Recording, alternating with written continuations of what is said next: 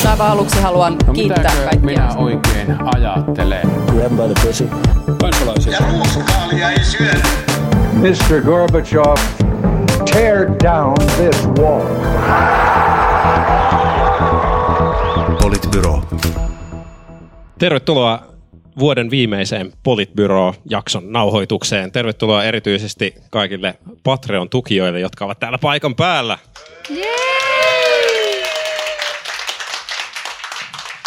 Ja, ja kiitoksia, kiitoksia myös Suomen ekonomeille siitä, että ovat tarjonneet meille paikan, jossa tehdä nämä pikkujoulut. Tämä tällainen sponsoriyhteistyö miellyttää näin joulun alla. Meillä on täällä paikalla Juha Töyrylä, Moi. Sini Korpinen Moi. ja minä, Matti Parpala. Sponsoriyhteistyöstä puheen ollen, niin katsomme ensin, että miten hallitus aikoo sponsoroida meitä kaikkia sähkötuen muodossa.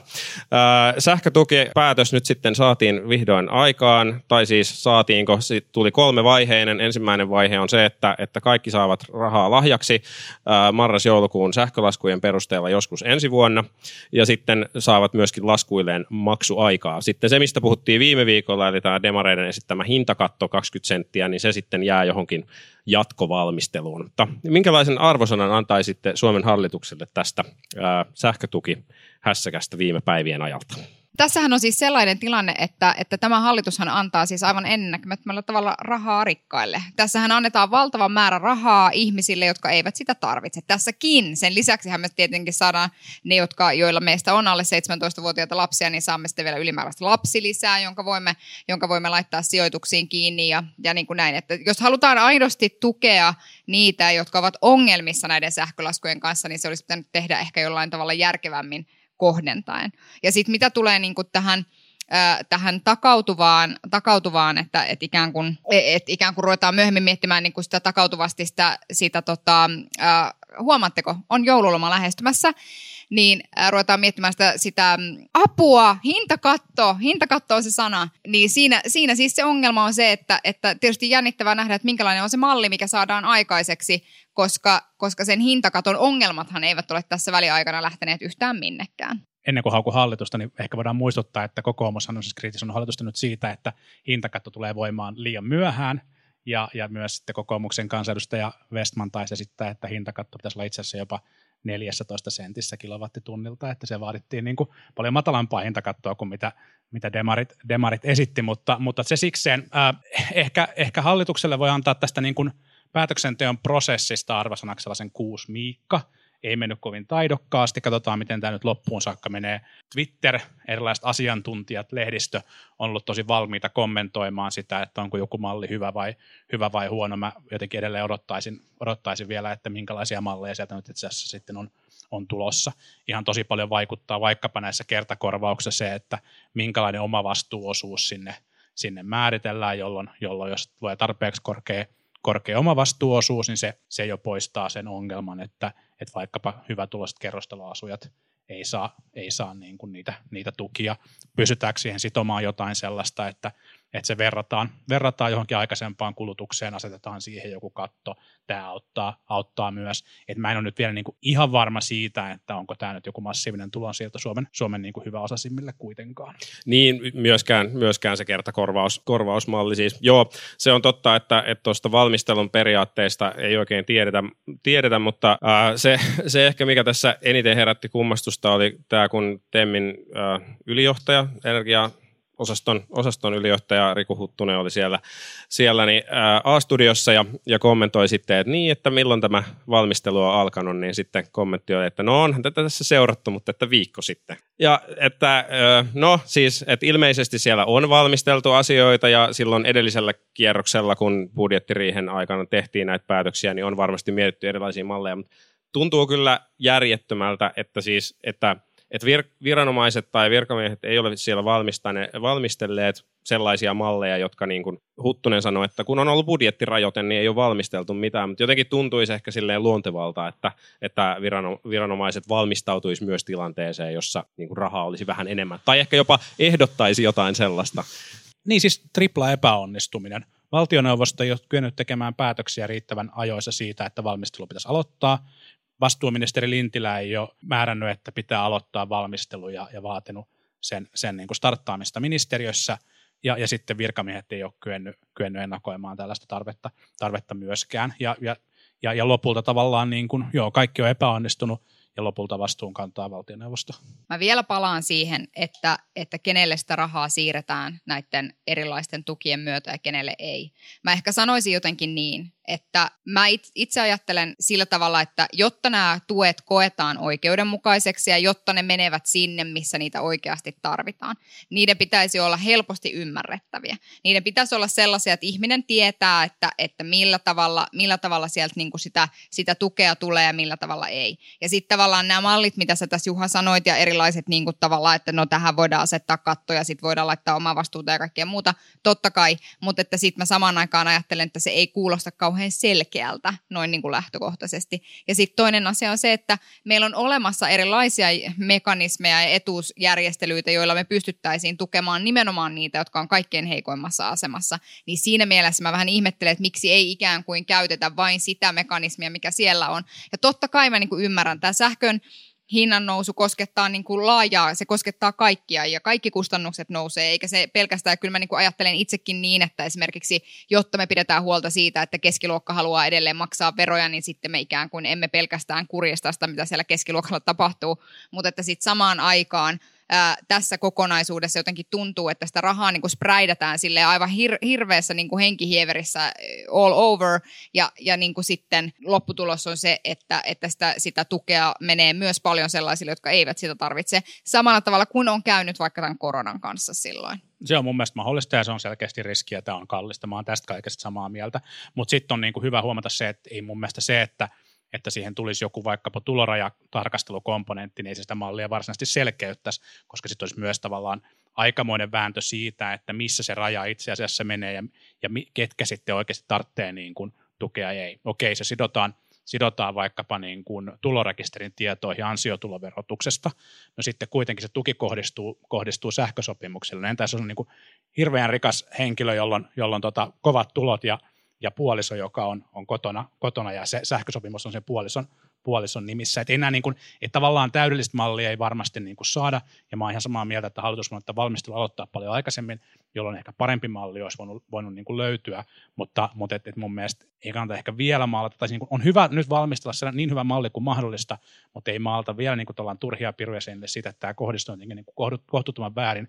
Varmasti jonkin verran kohdistuu väärin, mutta mä veikkaan, että aika paljon se auttaa kyllä ihan just niitä ihmisiä, jotka sitä apua, apua nyt näiden niin kuin tosi vaikeiden kustannusten kanssa tarvitsee. Ja sitten reippaasti vaan se windfall-vero näille sähköyhtiöille, joiden kuitenkaan niin kuin suurimmalla osalla ne omat ää, kustannukset, tuotantokustannukset ei ole mitenkään merkittävästi tässä tilanteessa kasvanut, vaan nämä yritykset hyötyy siitä, että että tämä markkinahinta on, markkinahinta on noussut. Niin, tai osa, osa hyötyä ja osa ei riippuen tietysti Kyllä. siitä, että miten sitä tuotantoa on suojattu, suojattu etukäteen, mutta, mutta joo, sillä windfall-verollahan tämä pitää tietysti rahoittaa, mutta, mutta sitten vielä ehkä se, että, että nyt oli puhe, mun mielestä pääministeri sanoi niin, että, että windfall-veroa ajatellaan nyt käyttäväksi tähän ykkösosioon, eli tähän kertakorvaukseen.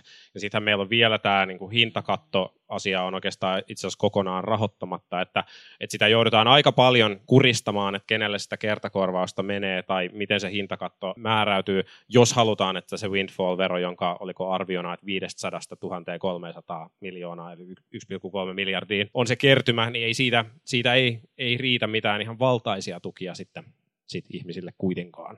Tämä on ihan totta ja, ja sille ehkä vähän hassua, että kun on löydetty niin kuin nyt tämä niin kuin jonkunnäköinen kertakorvausmalli, joka saattaa olla jossain määrin niin kuin parempi vaihtoehto kuin, niin kuin markkinoiden sörkkiminen, että sitten kuitenkin ollaan edelleen tosi kiinni siinä niin kuin hintakattomallissa. Mm. Että jos, jos nyt ajatellaan, että kertakorvausmallilla oltaisiin voitu päästä tämän talven yli, niin oltaisiko me voitu valmistella sitten ehkä ensi vuodelle niin kuin vähän pidemmällä pidemmällä niin kuin tähtäimellä vähän toimivaa niin. seuraavaa talvea varten, jos se kriisi jatkuu. Ja käytännössähän se hintakattomalli, mun mielestä se Huttunen sanokin, että ei se käytännössä, ei, no ensi kesänä sille ei välttämättä ole merkitystä, koska muutenkin hinnat on alemmat, että se tulee sitten käyttöön ehkä ensi, ensi talveksi. Mutta se vielä pitää sanoa, kun, kun kuuntelin tota Kuluttajaliiton pääsihteeri Juha Börling Pumuellia, vai miten hänen nimensä nyt lausutaankaan, niin, niin mainitsi vaan siitä, että, että hän, ei ole, hän on ollut tyylin kymmenen vuotta pääsihteeri, ja hänen ei ole koskaan ihmiset ottaneet näin hädissään, näin suuressa määrin niin kuin, yhteyttä, että, että mitä, mitä voi tehdä tilanteessa, jossa on sitten, niin kuin, miten hän sanoi, että istutaan talvitakki päällä ja saappaat jalassa kotona, kun ei ole varaa pitää lämmitystä päällä ollenkaan. Niin, niin on, on, tää tietysti, on tässä tietysti niinkin, että, että silleen keskiluokkaisena kerrostaloasujana on helppo aliarvioida sitä, että miten suuri se, se tarve sit monella on. Mutta just tämä kohdentamiskysymys pitäisi silti pystyä ratkaisemaan hyvin. Ja mä oon saarnannut tästä asiasta niin kuin aikaisemminkin, mutta tässäkin mielestäni, totta. no tästäkin asiasta olen saarnannut, mutta että tässäkin mä niin kuin kaipaisin sitä, että katsottaisiin niitä pidempiaikaisia ratkaisuja. Eli miten voidaan tukea esimerkiksi kotitalouksia siirtymään pois sähkölämmityksestä, miten voidaan tukea kotitalouksia siirtymään kestävämpään energiamuotoihin, jotta ikään kuin me pystyttäisiin pidemmällä aikavälillä ratkaisemaan tätä asiaa kestävämmällä tavalla, koska tavallaan tämä energiaan liittyvä keskustelu, energiakriisit, mä oon aivan sataprosenttisen varma, että me tullaan meidän elinaikana näkemään energiakriisejä, jotka eivät johdu sodasta. Ja, ja se, se on niin kuin, että sen takia mä jotenkin toivoisin, että tässä samaan aikaan, kun katsotaan sitä, että kyllä, pitää ratkaista aika, asioita lyhyellä aikavälillä. Kyllä olisi hyvä, että varauduttaisiin myöskin seuraavaan talveen jollain tavalla tällä kertaa. Niin sitten samaan aikaan myös se, että mikä osa tästä kaikesta mekanismista on sitä, millä me juuri välttäisimme tämän tilanteen, että ihmiset soittavat hädissä ja kertovat, että niillä on tuhansien eurojen sähkölaskut sen mm. takia, että niiden koti lämpiää sähköllä. Niin, ja siis, siis nihilistinurkastahan voi myös kommentoida sitä, että sellainen... Se on meidän uusi raportti. Osta, o, jos on ostanut halvan sähkölämmitteisen talon ja nauttinut säh- halvoista sähkön hinnoista vuosikausia, niin tavallaan on ottanut riskin, joka nyt realisoituu ikävällä tavalla. Et tavallaan, tavallaan niin kuin se ei ole ihan sama asia, mutta onhan myös niin, että asuntolainojen korot ovat moninkertaistuneet tässä samalla. Ja jos joku on hankkinut talon ja, talon ja maksaa nyt, nyt korkoja, joita ei pysty tuloillaan enää kattamaan, niin ei heitä tueta mitenkään. Ei kukaan ole ehdottanut sellaista, paitsi joku humoristi lukijan sanassa tänään Hesarissa tyyliin, joka vaikutti enemmän tämmöiseltä, tämmöiseltä trollaukselta ehkäpä. En niin. tiedä, oliko se trollaus, mutta siis aivan no hyvä se, pointti. Se aivan hyvä pointti. Olla. Kyllä, kyllä. Ja siis aivan, aivan niin kuin mun mielestä sillä tavalla validi pointti, että, että me otetaan niin kuin näitä riskejä ja sitten tietysti se, että missä määrin ikään kuin valtion kuuluu sitten sitä sun riskiä hallinnoida sun puolesta. Ja sitten se, että missä määrin ikään kuin autetaan sua hallinnoimaan sitä riskiä itse, ja sitten missä määrin tulee se hetki, missä sanotaan, että tiedätkö, että nyt sun täytyy varmaan tehdä jotain niin kuin valintoja. Joskin ehkä tänä päivänä sähkölämmitteistä omakotitalosta eroon pääseminen ei ole niin kuin ihan niin, kauhean Niin, se on homma. totta, kyllä. Niin. No raja on aika helppo vetää mun mielestä siihen, että kukaan ei voi niin kuin jäätyä Juu, juu. kotiinsa. Joo, totta kai. Se on aika helppo. Ja siis, siis tavallaan korkojen maksujen takia ei jäädy, mutta et just voi joutua vaikka pakotetuksi pois omasta kodistaan kokonaan. Mm. Mutta siis samaa mieltä Sinin kanssa tästä niin kuin pidemmän aikavälin siirtymän tarpeesta luonnollisesti. Ja mä veikkaan, että et, et niistä teoista tai niistä päätöksistä huolimatta alveista ja muista, mitä hallitus on tehnyt jo aikaisemmin, nyt uudesta paketista, mikä on tulossa, niin kaikesta tästä huolimatta sähkölämmitteisissä isoissa omakotitaloissa – jos on ehkä vielä huonot eristykset, niin jengi maksaa nyt niin kovia sähkölaskuja tänä talvena, ehkä vielä ensi talvena, että, että kyllä tämä siirtymä tälläkin vauhdittuu. Kyllä. Jotta ehditään käsitellä muitakin aiheita tänään, Juha tuossa jo viittasi siihen, kuinka Jeesus ja Maria eivät, eivät päässeet johonkin, ja, ja asiasta oli tänään myös pilakuva, jossa Maria ei mahtunut päivystykseen synnyttämään, ja, ja se on ollut yksi tässä joulua kohden kiihtyvistä, kiihtyvistä kriiseistä. Päivystyksen kriisi siis, eli ähm, tiedetään, että Jorvin sairaalasta ainakin äh, pääkaupunkiseudulla on jouduttu käännyttämään jopa ambulansseja, muihin sairaaloihin ja, ja muissa sairaanhoitopiireissä tilanne on myöskin pahentumassa. Eli mitä, mitä voidaan tehdä sille, että saadaan päivystykset sujumaan. Etkä sä kysy meitä nyt ratkaisuja hyvänä aikaa, me tulemme vaan haukkumaan muita tekemättömiä. Niin, no siis, siis, mitä hallitus olisi voinut tehdä paremmin, jotta ei oltaisi tässä tilanteessa? Se oli niin kuin kysymyksen ydin. Jos sä Sini haukut eka hallituksen, mä voin sanoa, että kokoomus ei ole tehnyt niitä asioita sitten seuraavaksi. Okay, mä oon nähnyt, että Sini on räntänyt tästä asiasta jo tällä viikolla olen, IGssä, joten olen, anna palaa. Olen. No siis tässähän on monia eri asioita, jotka tähän vaikuttaa. Yksi asia on tietenkin henkilöstöpula, mutta se on ollut tekeillä jo pidempään. Toinen asia on siis se, että meillä ei ole riittävästi jatkohoitopaikkoja näille ihmisille, jotka ovat tällä hetkellä päivystyksissä ja erikoissairaanhoidon piirissä. Meillä ei ole äh, hoitokotipaikkoja, hoivakotipaikkoja, äh, että saataisiin ihmisiä kuntoutumaan tämmöiseen niin kuin palveluasumiseen tai muuhun niin, niin kyllä tässä niin kun, ää, jos nyt lähtee siitä, mitä hallituksen pitäisi tässä tilanteessa tehdä, niin kyllä yksi sellainen ihan aidosti iso asia, mikä täytyy tehdä, on se, että yksityistä sektoria ei voi pitää käsivarren mitan päässä tämän ongelman ratkaisemisesta. Et mä, mä niin kuin itse ajattelen sillä Kauempana tavalla, vai lähempänä? siis kaukana tarkoitan. Mutta siis, että et, et jotenkin tämä niinku ajatus siitä, että et julkinen sektori pystyy tässä nyt niinku yksinään näistä, näiden kanssa pärjäämään, niin musta se ei ole kestävä ajatus. Että et varmaan on syytä harkita erityisesti pääkaupunkiseudulla sitä, että pystyttäisiinkö ostamaan vaikka kokonaisia jatkohoito-osastoja esimerkiksi yksityiseltä sektorilta ja niin edelleen. Et se on niinku, se on näin. Tämä on siis, ei, ei tämä ole mikään semmoinen, että joo, että otetaan mehiläinen tähän mukaan, niin kaikki järjestyy. En mä niin kuin sitä sano, mutta että, että tässä on niin kuin monia eri aspekteja, joissa yksi on tämä niin kuin tavallaan työvoimapula, sitä pitää ratkaista – sitä pitää ratkaista palkalla, sitä pitää ratkaista paremmalla johtamisella. Siis oikeasti edelleen meillä on siis semmoinen tilanne, että sairaaloissa ihmiset, jotka tekee hoitotyötä, jotka on sairaanhoitajia, niiden niin kuin mahdollisuudet vaikuttaa vaikka niiden omaan työn tekemiseen on erittäin rajalliset. Ja kaikki niin kuin tämmöiset ikään kuin joustot, mitä me asiantuntijatöissä olevat ihmiset pidämme niin kuin itsestäänselvyytenä, että pystytään vähän vaikuttaa siihen, että milloin niin kuin on työvuoroja ja näin edelleen, niin tämmöiset asiat eivät ole niin kuin totta siellä sektorilla. Ja, ja tässä pitää niin kuin varmasti tehdä iso muutos. Mutta sitten niin tämä jatkohoitopaikkojen, siis se, että hoitopaikkoja, kun ihmisen hoidon tarve muuttuu kuntoutuksen tarpeeksi, niin meillä ei ole niitä paikkoja riittävästi. Ja siihen me tarvitaan niitä ratkaisuja. Ja siinä ei kyllä selvitä ilman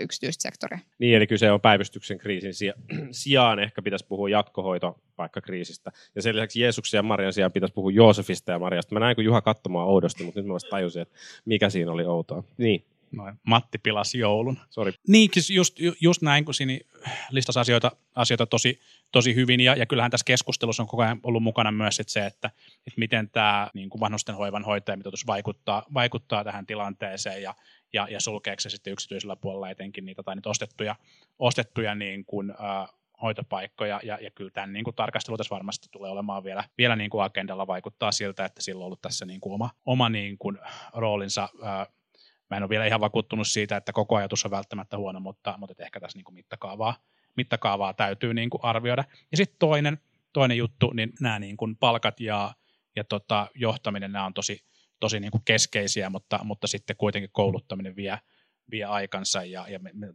tämä on ollut niin kuin pitkään kehkeytynyt tämä, tämä hoitajapula, niin kyllä niin kuin joku aggressiivinen, poikkihallinnollinen ää, työperäistä maahanmuuttoa niin kuin tälle toimialalle tuova tuoma niin kuin kampanja, kampanja tarvittaisiin, että, että mm. me saataisiin niin kuin lisää, lisää jengiä, ja tässä me ollaan oltu niin kuin viimeaikaisten otsikoidenkin perusteella niin kuin harmillisen huonoja. Julkisella sektorilla välillä minusta tuntuu, että paras on niin kuin hyvän pahin vihollinen. Että ikään kuin säädetään joku laki ja sitten me ajatellaan, että nyt tämä homma hoituu.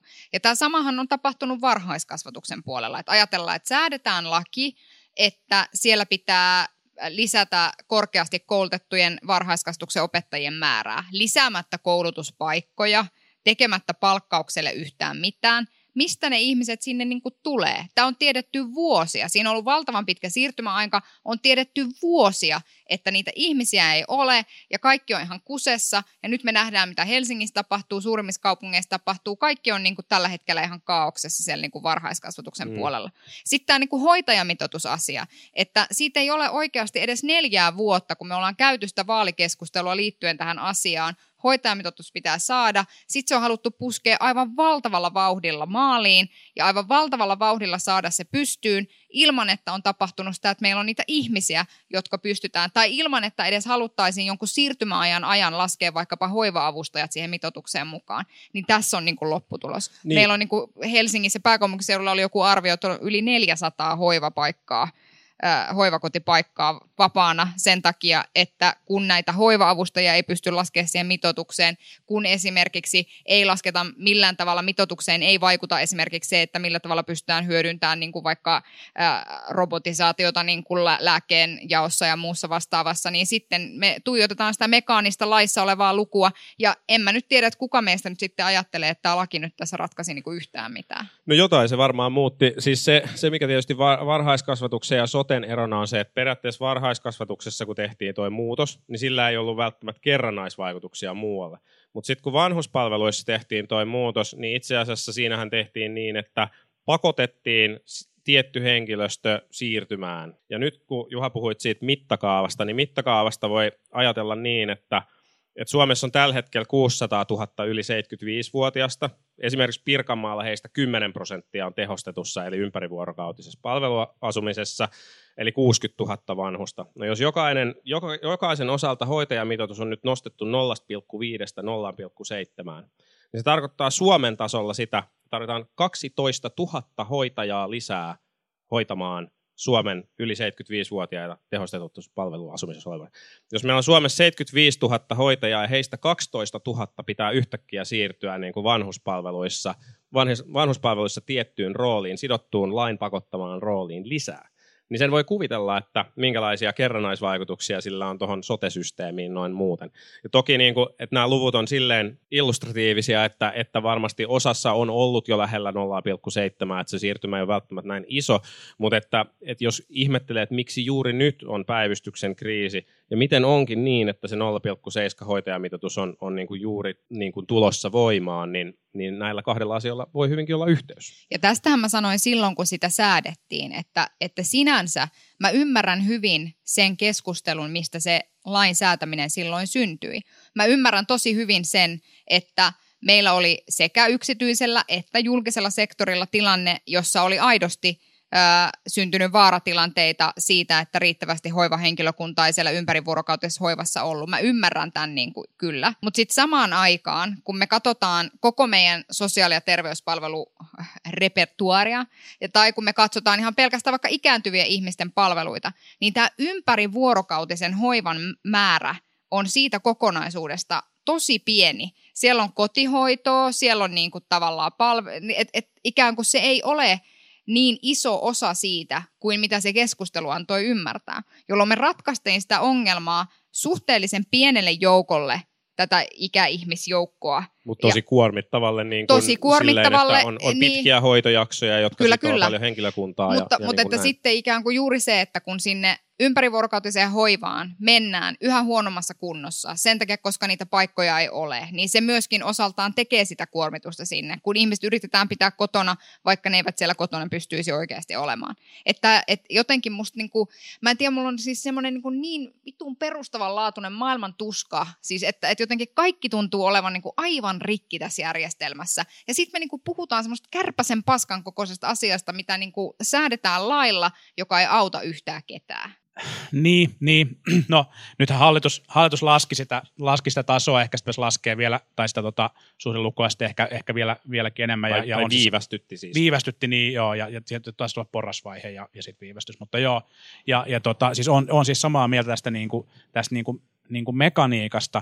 Se ei poista sitä, että – että siinä osassa, vaikka se on niin kuin pieni osa sitä kokonaisuutta, oli, on ollut myös tilanne, että, että tosi moni vanhus on ollut sellaisessa hoidossa, jossa ei ole saanut tarpeeksi huomiota, ei ole saanut tarpeeksi hoitoa ja tarpeeksi tukea siellä niin kuin tehostetun palveluasumisen puolella myöskään. Sekin on asia, joka meidän täytyy niin kuin ratkaista. Ja nythän tämä, niin kuin, siinä jo viittasikin siihen, että tämä hoitajamitoitus tuli sieltä viime vaalikeskusteluista ja, ja niistä niin kuin kammottavista tarinoista, joita saatiin, saatiin lukea ja kuulla silloin, silloin niin kuin vaalien alla, mikä johti sitten puolueiden reagointiin ja, ja joku voi sanoa, että, että myös siihen tavallaan niin kuin vaalien teeman, teema asettumiseen, ehkä myös vaalitulokseen. Nyt on mun mielestä niin kuin tosi kiinnostavaa nähdä, niin kuin morbidilla tavalla kiinnostavaa nähdä, että miten tämä päivystyksen kriisi yhtenä potentiaalisena teemana nousee niin kuin näiden vaalien keskusteluksi, minkälaisia ratkaisuja puolueet tähän, tähän esittää, kuinka onnistuneita tai epäonnistuneita ne on, koska sit näihin kaikkiin, niin mua pelottaa siis se, että kaikkiin nytkin esitettäviin ratkaisuihin pätee tämä sama, missä Sini on kritisoinut tätä hoitajamitoitusta, että ne on niin kuin yksittäisiä laastareita mm. niin kuin systeemiseen pitkäaikaiseen ongelmaan, koska päivystyksen kriisi ei ole myöskään alkanut tässä hetkessä, vaan se on, se on niin kuin vuosia kestänyt, kestänyt tilanne. Ja, ja, ja niin kuin oikeasti ne ratkaisut, mitä me tarvitaan, on, on niin kuin kalliita ja todennäköisesti hitaita – ja, ja silloin, silloin tavallaan semmoinen, niin kuin, jos poliittisessa järjestelmässä puolueet, yksittäiset poliitikot pyrkii keräämään pistetä kotiin yksittäisillä teoilla, niin mä en usko, että se tuottaa niin kuin järjestelmän kannalta optimaalista ratkaisua. Niin yksi mahdollisuus on se jatkohoitopaikkojen ostaminen varmaan joissain tilanteissa. Että se olisi yksi, mutta se, se, se nimenomaan voi olla sitten kallis ratkaisu. Puhumattakaan siis siitä, että jos te luulitte, että Helsingin kaupungin sarastia-ongelmat oli iso palkanmaksuongelma, niin voi pojat, kuulkaa vuoden vaihteessa – sote-uudistus tulee johtamaan siihen, että, että meillä siirtyy valtava määrä työntekijöitä hyvinvointialueille, josta on jo nyt ilmoitettu, että voi muuten olla niin, että nämä ihmiset ei saa kuukausiin palkkaansa. Että tavallaan, että, että niin kuin myös Palkkansa tämä, oikein ehkä, ehkä se oli. palkkaansa, siis joo, kyllä he lopulta sitten saavat palkkansa El, ehkä. ellei järjestelmä ilmoita heidän tulee irtisanotus Niin, kyllä, si, si, niin sellaistakin tapahtuu, sellaistakin tapahtuu. Mutta että se, että, että sitten myöskin, myöskin se, että kun meillä on nyt tämä sote-uudistus, niin mun niin kuin suuri pelko, siis tämä on just tämmöinen, en ole sote-asiantuntija, mutta voi vilkaista tyyppinen, että mun suuri pelko on se, että me tavallaan tehdään samaa vanhaa paskaa uudenlaisessa paketissa ilman, että me mietitään, että millä tavalla me muutetaan, millä, mitä se integraatio oikeasti tarkoittaa. No mitä se integraatio voi edes oikeasti tarkoittaa tilanteessa, jossa meillä on oikeasti sellaisia alueita, joilla ei edes ympärivuorokautisen päivystyksen sairaalaa ole. Eli no joo, mutta että, että tavallaan se, että että, että tämä järjestelmä niin kuin ajetaan semmoiseen kaaukseen, jossa ei välttämättä lopputuloksena edes ole se, että sitä koko palvelujärjestelmää mietitään niin kuin uudella tavalla. Mutta se, se, mihin se oikeasti voi auttaa, tämä hyvinvointialueeseen siirtyminen, on se, että kaikki sosiaali- ja terveydenhuollon hoitopaikat ovat saman järjestelmän piirissä, periaatteessa saman resurssien hallinnan piirissä. Ei välttämättä tammikuun ensimmäinen päivä, se, se on, voi olla liikaa vaadittu, mutta että meillähän on siis, siis kuntien vastuulla on iso osa vanhustenhoidosta tällä hetkellä, tai pienempien kuin maakunnan kokoisten kuntayhtymien. Ja siis moni kuntahan raportoi, että itse asiassa jatkohoidon osalta tilanne on ihan ok, että kyllä niitä löytyy, jos ympärivuorokautiseen pitää päästä, niin pääsee. Ja, mutta se vaan, että ne voi olla hyvin epätasaisesti jakaantunut maakuntien sisällä, ja varmasti sitten, jos on, jos on valmiutta siirtyä esimerkiksi keskuskaupungista vähän, vähän johonkin etäämmälle niin kuin ympärivuorokautiseen hoitoon, niin, niin hyvinkin voi olla, että paikat ainakin pystytään, resurssit voidaan hallita tehokkaammin, kun ne siirtyy sinne hyvinvointialueelle. Tämä ei toki päde Helsinki, joka halusi irrottautua tästä, tästä tota, hyvinvointialuemallista. Koska meillä on kaikki jo hyvin. Kaikki on hyvin ja järjestettävissä ja, ja hyvin. rajapinnat Hussin kanssa toimii kuin, niin kuin ajatus ja aika paska ajatus, mutta toimii kuitenkin. no joo, Niin siis mun mielestä on, mun mielestä on jotenkin niin siis surullinen ajatus, että me, niin kuin, me olemme ehkä menossa kohti tulevaisuutta, jossa me kaihoisasti muistelemme niitä hienoja aikoja, jolloin poliittinen järjestelmä on jumissa eikä saanut aikaan sote-uudistusta. niin. Mutta, mutta tota, ehkä sekin on yksi mote, niin kuin potentiaalinen tulevaisuus. Niin, niin, siis on valmisteltu vähän miten sattuu, mutta ainakin on saatu aikaan. Niin, paskoista ajatuksista muuten vielä, vielä niin ko- kolmanteen aiheeseen siis tuli ihan tämmöinen kuulijapalaute, että halutaan, kuul- halutaan jaksoon osio, jossa Sini Korpinen kuulee Petteri Orpon kommentit Antti Kaikkosen isyysvapaasta. Se kommenttihan kuului jotenkin niin, että, että, että miten hän nyt tässä vaiheessa, että eikö olisi voinut odottaa vaalien jälkeen, kun on tätä NATO-prosessia ja hänellä on kaikki tieto siihen liittyen. Niin Näitä lapsia tulee ja menee, mutta Natoja on vain yksi. Orpo jatkoi. Ei, ei oikeasti jatkanut, älkää, älkää, älkää. Se kommentti oli valmiiksi jo ihan hirveä ilman tuota Juhan lisäystäkin. Niin. Niin. Miten, miten reagoit? Voidaanko me päästä siihen tilanteeseen, kun sä luit tämän kommentin ja, ja mitä sun suusta tuli silloin ulos? Mä sanoin, no, no niin. Musta niinku suurin ongelma tämän tyyppisissä lausunnoissa on se, että Kukaan ne, ei usko, että sä aloitit noin. Mutta okei, okay, jatka vaan. Joo. Suurin ongelma tämän tyyppisissä lausunnoissa on se, että ne tulevat paljastaneeksi aika paljon siitä, että minkä tyyppinen tavallaan se on se ajattelumaailma, mikä sillä ihmisellä on. Ajatellaan nyt vaikka, että meillä olisi niin kuin naisministeri, joka jäisi kesken. Esimerkiksi me kesken sote-uudistuksen meillä oli Krista Kiuru, joka jäi vanhempainvapaalle. Ei Petteri Orpo hänestä sanonut, että eikö hän voinut odottaa nyt vaalien yli tai edes, edes vuoden 2023 alkuun asti, että saadaan nyt nämä sote-alueet tästä nyt toimintaan. Ikään kuin, koska sehän on historiallisesti valtava uudistus, Herra Jumala. Mutta että ei kellään ollut mitään ongelmaa niin kuin sen kanssa.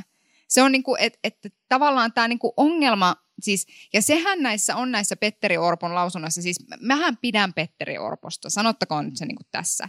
Mutta se ongelma niin kuin tämän tyyppisissä sanavalinnoissa, tai se, että jos sanoo, että en saanut sanottua mitään kaikelta siltä kirkumiselta tai kiljumiselta, niin sä tulet niin kuin paljan, paljastaneeksi jotain niin kuin fundamentaalisesti siitä sun ajattelutavasta, ja, ja mä en tiedä, pidänkö mä siitä.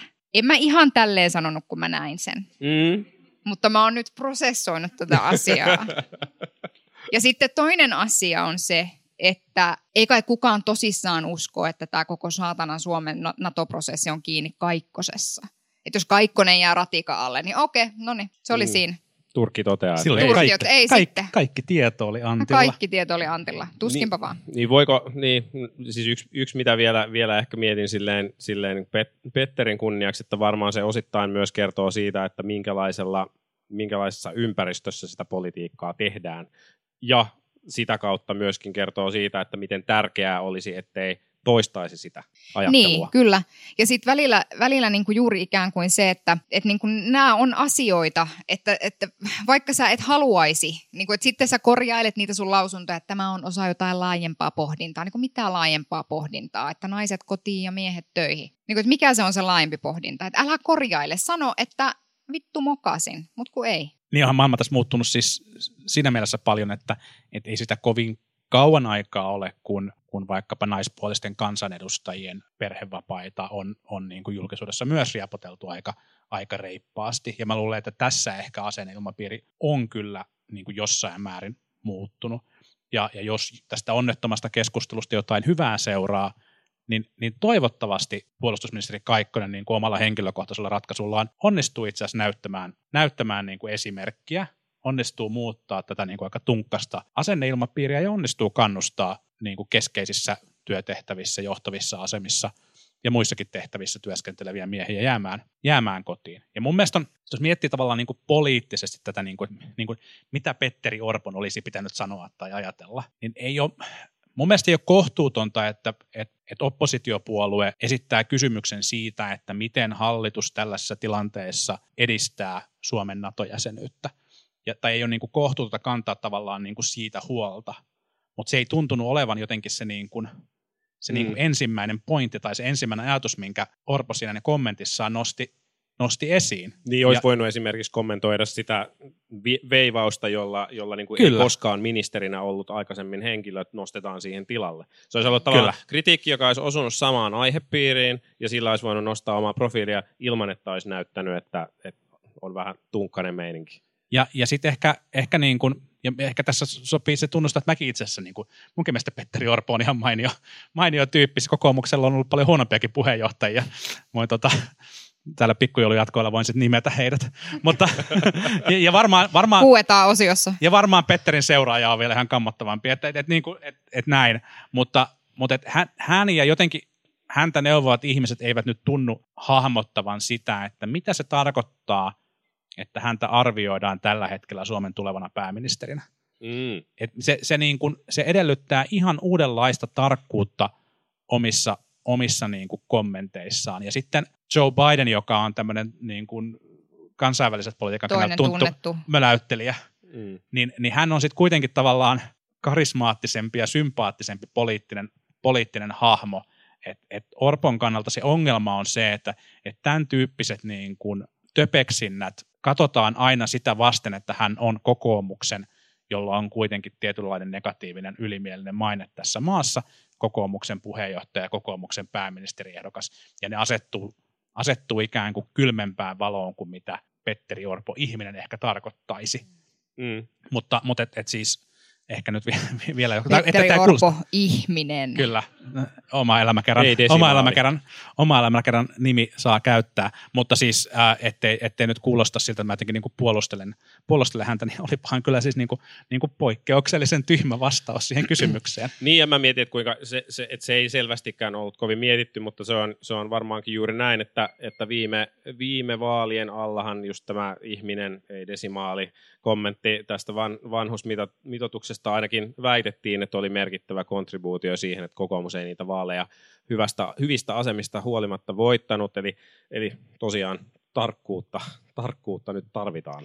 Niin ja niin kuin se, että vielä, vielä siis se, että hän tuli toisintaneeksi täysin siis sitä, että miehen työ niin vaativa ja niin tärkeä, että ei voi, ei voi, ei voi Mm. jäädä niin kuin vanhempainvapaalle. Ja sitten ei, tätä keskustelua ei ikinä käytäisi naisista. Ikinä.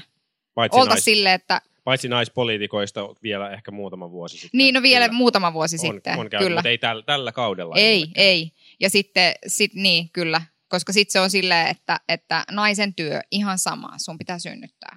Niin, näin. Siinä, siinäpä se ongelmallisuus tiivistyi. Joo. Ää, yksi aihe vielä, vai haluatko sanoa tähän jotain vielä? En. Pa- paljon tsemppiä kaikille kokoomuslaisille. Tämä on ihan... Kiitos, kiitos haluaisin sanoa. Haluan kiittää. Meillä on niinku, siis Demarilla on mennyt mun mielestä ihan kohtuullisesti pääministeripuolueen asemasta, asemasta huolimatta, mutta kyllähän me ollaan, niinku, ollaan häviämässä nämä eduskuntavaalit teille, mutta kyllä te niinku parhaanne teette meitä auttaaksenne. Kiitos. Kaikki menee vielä ihan tosi tosi hyvin. Tähän loppuun vielä, tämä on tosiaan tämän vuoden viimeinen jakso ja, ja sen takia Spotifyn kaltaisesti, joka ei sponsoroi meitä, niin tämmöinen politiikan Wrapped 2022, niin, niin mitä jäi käteen tästä vuodesta politiikkaa? Ajattelin, että teen semmoisen niin kuin nopean meta-analyysin siitä, että mistä asioista me ollaan puhuttu ja sil- sanotaan, että noin kolme sekunnin silmämääräisesti totesin, että aika paljon ollaan puhuttu tuosta keskustapuolueesta. Multa kysyttiin täältä tänään, että, että mitä keskusta on tehnyt mulle, kun mä, kun mä dissaan sitä niin paljon. Mä sanoin, että kyse ei ole siitä, mitä keskusta on tehnyt minulle, vaan mitä se on tehnyt tälle maalle. Miettikää, miten paljon parempia kaupunkeja meillä olisi Suomessa, jos meillä ei olisi ollut keskustapuolueen vallassa niin pitkään. Niin. Kyllä se on niinku ihan henkilökohtaisesti vaikuttanut meidän, meidän elämään. Mm. Mutta mitä muuta kuin keskusta? Siis hallitus, hallituspolitiikkaa on, on, on niin kuin monesta syystä monesta syystä ihmetelty ja valmistelua ja, valmistelua ja, ja keskustaa ja, ja valmistelua ja keskustaa ja muuta, mutta, mutta et mitä vuonna 2022 tapahtui? Koronasta päästiin eroon, Ukrainassa alkoi sota, joka vaikutti siihen, että, että myöskin Suomen politiikkaan yhtenäistävästi ja ehkä osittain myös on kontribuoinut siihen, että hallitus on edelleen kuitenkin tässä kriisin keskellä Suomen kaikkien aikojen suosituin hallitus tai yksi, yksi niistä. Mutta jääkö tästä vuodesta käteen yhtään mitään? On, onko kaikki ihan lopussa? Tässä on tavallaan siis se, että kun vuosi 2020 loppui, niin mehän kaikki oltiin silleen, että hei, 2020, nyt se on ohi. Kohti Mm. mm. 21 vuotta, vitsi, siitä tulee hyvä vuosi. Sitten 21 loppui ja sitten me oltiin silleen, että no, ehkä 22 on parempi. Että vielä, vielä vähän parempi. Niin mulla ei ole sitä fiilistä enää. Mä en niinku tavallaan ajattele, että 23, se on varmaan hyvä vuosi. Että mä niinku huomaan, että, että tämä, tota, tämän piti olla hauskaa, mutta onkin surullista. Mutta siis, tämän mun äskeisen sanomisen tarkoitan. Mm. Mutta siis, että tavallaan se, että, että mä, mä niinku huomaan jotenkin ajattelevani, että, että samaan aikaan kun on hienoa, me ollaan saatu tänä vuonna, siis mä itse oikeasti ajattelen, että on ollut Suomen turvallisuuden kannalta tärkeä asia, että me olemme liittyneet NATOon, olen ollut pitkään sitä mieltä, että se Melkein. pitäisi tehdä. Kyllä, jos Turkki ja Unkari suo, se on hieno asia, tämä hallitus on tehnyt siinä hyvän työn. Ja Antti Kaikkosen sijainen osa. Ja Antti Kaikkosen paperit. Kyllä, kyllä. Mikko Savolalle kaikkea forsee siihen. Mutta että, että se, se niin kuin, että, että onko mulla semmoinen olo, että tässä ollaan menossa niin kuin jotain valoa kohti vuonna 2023, niin varsinaisesti ei. Mä oon tosi pahoillani. Tää oli, nyt ihmiset katsoo mua täällä vähän silleen Ei se on, ja ajattelee, että onko sulla kaikki ihan on- hyvin. Nämä on pikkujoulut, täällä piti olla hauskaa. Niin, mutta tää on, nämä on suomalaiset pikkujoulut. Hetken kestää elämä. ei sua niin suurena optimistina varsinaisesti muutenkaan tunneta, että mä hei, kukaan. hei, tiedättekö, mä voin tässä paljastaa teille. Edellisen kerran, kun mä oon ollut henkilöarvioinnissa, niin mun kärki, kärkiominaisuus oli optimismi. Niin. Mikä, mikä firma, niin tiedetään välttää. Tota, mutta ehkä, Voiko henkilöarvioinnista saada petostuomion? Mutta ehkä, ehkä voidaan toivoa, että vuosiin pätee sama kuin elokuviin. Jos menee katsoa leffaa hirveän korkealla, korkealla odotuksella, niin sitten pettyy, koska se ei täytä niitä. Mutta sitten jos ajattelee, että, että, että ensi vuonna niin kun, niin kun lama tulee ja henki lähtee, niin, niin tota, ehkä se voi ollakin sitten silleen niin plussan puolella, plussan puolella sit lopu, lopulta, jos onkin vaan niin kuin taantuma ja, en mä tiedä, taantuma ja pitkäaikaissairaus. Mutta Matti, Matti, kauheita. Matti kysyi jotain, jotain politiikasta, niin, niin ehkä, ehkä mä niin jotenkin summaisin tätä si, siten, että että tämähän tulee niin kuin, seuraavat neljä, viisi kuukautta tulee olemaan niin kuin ihan hirveät, koska poliitikot muuttuu niin kuin tyhmiksi ja ilkeiksi, kun, kun vaalit alkaa lähestyä sekä niin kuin omiaan kohtaan että toisiaan kohtaan, että keskustelu ei tule olemaan, ei tule niin kuin fiksu eikä, eikä miellyttävää ja, ja niin kuin verenpainelääkkeet kantsii nyt jo niin kuin käydä täydentämässä, jos aikoo niin kuin A-studion keskusteluja seurata. Mutta, mutta sitten toisaalta mä niin kuin edelleen jotenkin suhtaudun aika luottavaisesti siihen, että, että siitä huolimatta, että meidän puoluekenttä on ollut aika isossa murroksessa ja, ja suomalaisen niin kuin yhteiskunnan eri ihmisporukoiden todellisuudet on pirstaloitunut tosi vahvasti, niin meillä on kuitenkin edelleen tosi paljon kykyä erilaiseen erilaiseen yhteistyöhön, mitä niin kuin tänäkin vuonna ollaan, ollaan vaikkapa tässä niin kuin NATO-prosessissa nähty. Meidän, meidän niin kuin, eduskunnasta löytyvä niin kuin laitimmaisen vasemmiston puolue, meidän niin kuin populistinen, populistinen ää, laitaoikeiston puolue ja kaikki siitä väliltä on kyennyt käymään tästä keskustelua ja kyennyt jossain määrin tekemään varsin järkevää yhteistyötä.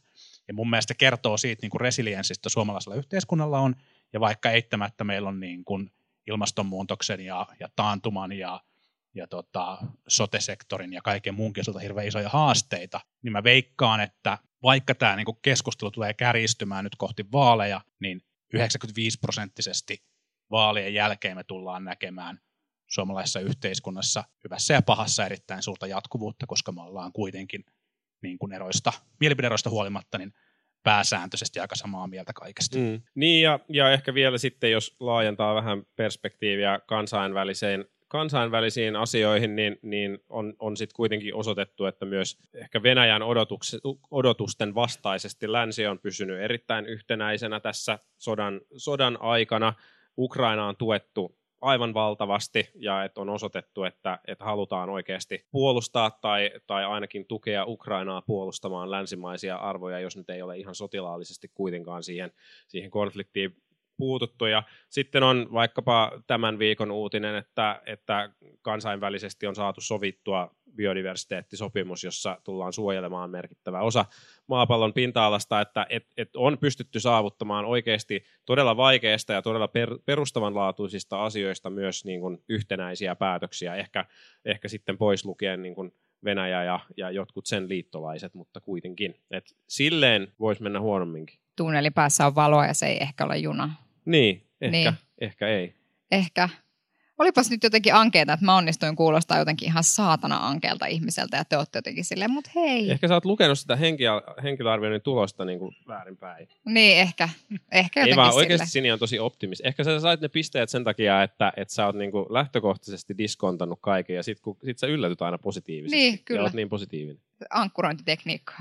niin, henkilö, itseen käytetty. henkilökohtainen ankkurointitekniikka, kyllä. Kyllä. Mutta niin, jos tähän ei ole mitään hyvää sanottavaa enää tähän aiheeseen, niin sitten, sitten tuota, ehkä ja päätämme tämän vi- vuoden viimeisen jakson täältä Pasilasta.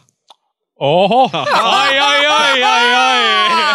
Päätämme, päätämme Pasilasta tähän ja, ja kiitos, kiitos tosiaan vielä kaikille, jotka on päässyt tänään paikalle ja kiitos, kiitos myös Suomen ekonomeille tästä tilasta, jossa saatiin tämä tehdä. Kiitos Ja Suomen hyvää- ekonomille ihan kaikesta. Ihan kaikesta, Kiitos. kyllä. Kiitos Matti ja Juha, me ollaan tehty tätä kuusi vuotta.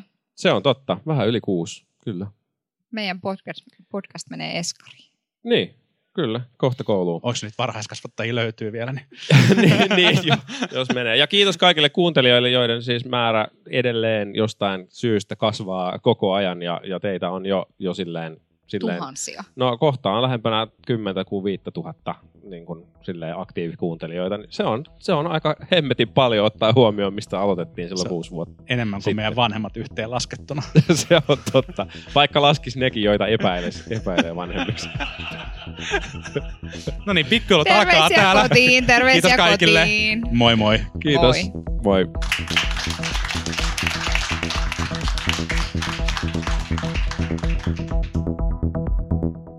Politbyro.